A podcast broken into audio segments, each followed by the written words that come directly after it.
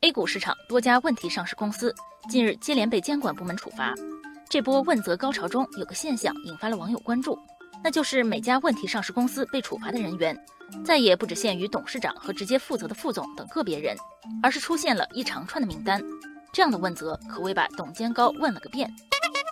网友春之声说：“看着被市场惊叹为史诗级造假的康德新百亿利润造假案，被处罚的相关责任人列了小半张纸。”这么长的名单，以前从来没见过。网友天镜头说：“康德新造假的金额实在太大，持续时间长，手段恶劣。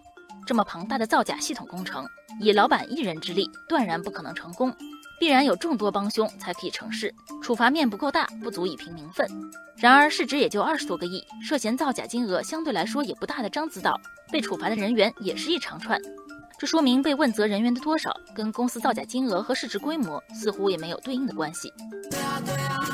网友梁山说，监管部门释放出一个清晰的信号：公司造假不仅仅是董事长的事，所有相关当事人都难辞其咎。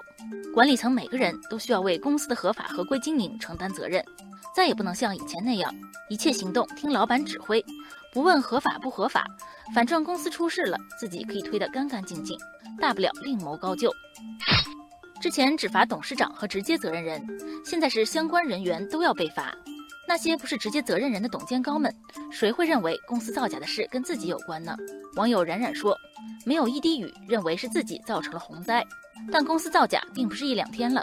这些上市公司的董监高们，难道对董事长的违法行径一无所知吗？他们有没有履行监督职责呢？网友巴贝拉说。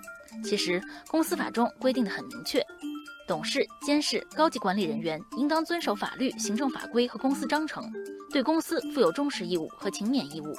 也就是说，对于有损公司利益和投资者利益的违法犯罪行为，不管这个行为的实施者是老板还是其他人，董监高等相关人员都应一视同仁予以阻止，不能坐视不管。也许正如网友神思者所说。这次监管部门对问题上市公司董监高进行连坐式问责，有利于唤醒那些麻木不仁的相关人士，促使他们在其位而谋其政，切实承担责任。要知道，雪崩时没有一片雪花是无辜的。